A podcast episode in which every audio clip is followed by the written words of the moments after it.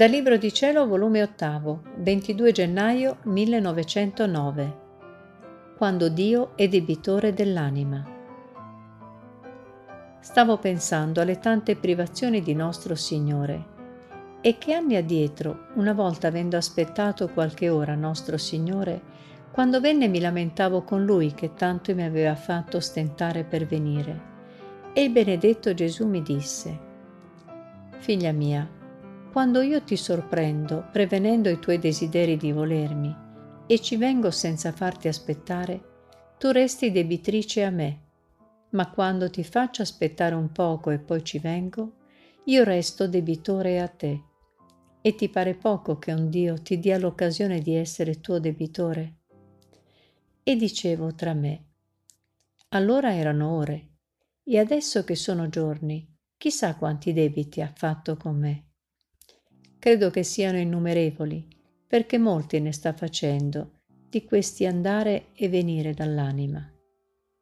Ma poi pensavo tra me, e che mi giova avere un Dio debitore? Credo che per Gesù tanto è averlo debitore quanto essere debitrice, perché lui in un momento può dare tanto all'anima da equivalere e sorpassare i debiti che tiene. Ecco che i debiti restano annullati. Ma mentre ciò pensavo, il benedetto Gesù nel mio interno mi ha detto, Figlia mia, tu dici sciocchezze. Oltre i doni spontanei che io dono alle anime, ci sono i doni di vincolo. Alle anime i doni spontanei possono dare e possono non dare. Resta a me la scelta, perché nessun vincolo mi lega. Ma alle anime dei doni di vincolo come nel fatto tuo mi sento vincolato, costretto a darle ciò che vuole, a concederle i miei doni. Immagina un signore e due persone. Una di queste due persone tiene denaro in mano di quel signore, l'altra no. All'uno e all'altro può dare quel signore, ma chi è più certo di ottenere in occasione di bisogno quello che tiene i denari in mano del Signore o quello che non tiene. Certo quello che tiene i denari avrà tutte le buone disposizioni, il coraggio, la fiducia per andare a chiedere ciò che è depositato nelle mani di quel Signore.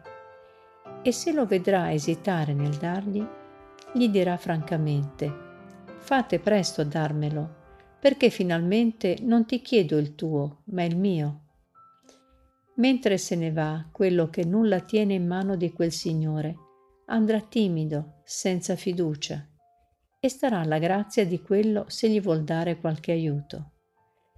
Questa è la differenza che passa, perché sono debitore e perché no. Se tu capissi bene immensi che produce questo contrarre credito con me.